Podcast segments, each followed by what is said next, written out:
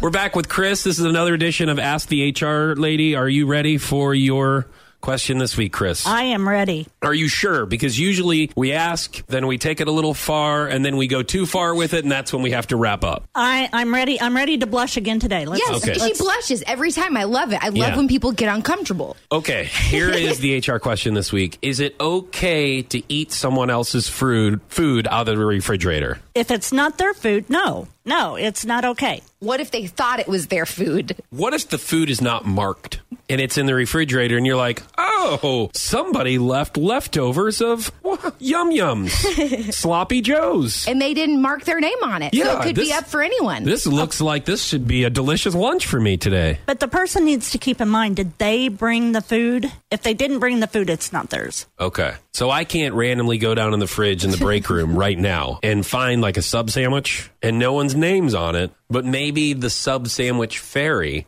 left it in the refrigerator for me and today is my lucky day. No. Did you bring the food? No, the sub fairy did. The sub fairy could be an employee that really thought that their lunch was in the refrigerator and somebody else ate that. right. Okay. Let me ask So- you this. What if you were an employee here and we were having a company lunch and you just so happened to forget to bring something to the company lunch? What if you found an unopened jar of pickles in the fridge? Could you bring that as your item to the company lunch?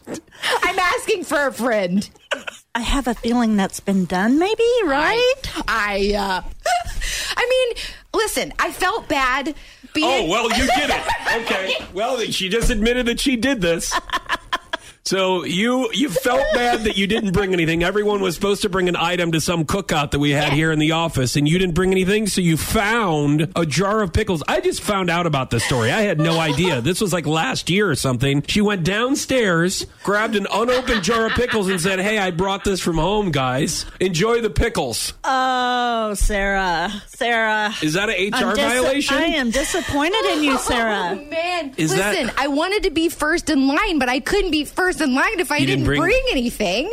So I had to. So she stole the jar of pickles out of the refrigerator and put them on the table. and claimed that they were hers. that could be an HR issue. Oh, no. Now I know I asked the question, but I have another question for people who do eat your food. For instance, I've had a lean cuisine that's been stolen before from me at work. Not her. Somebody else stole my friggin' lean cuisine, and I hadn't eaten all day. And I went in there, and it was gone. Oh. If I if I perform a search and hire a private investigator to find out who ate my damn Swedish meatball lean cuisine, is it okay to punch them in the throat? No, don't punch them in the throat.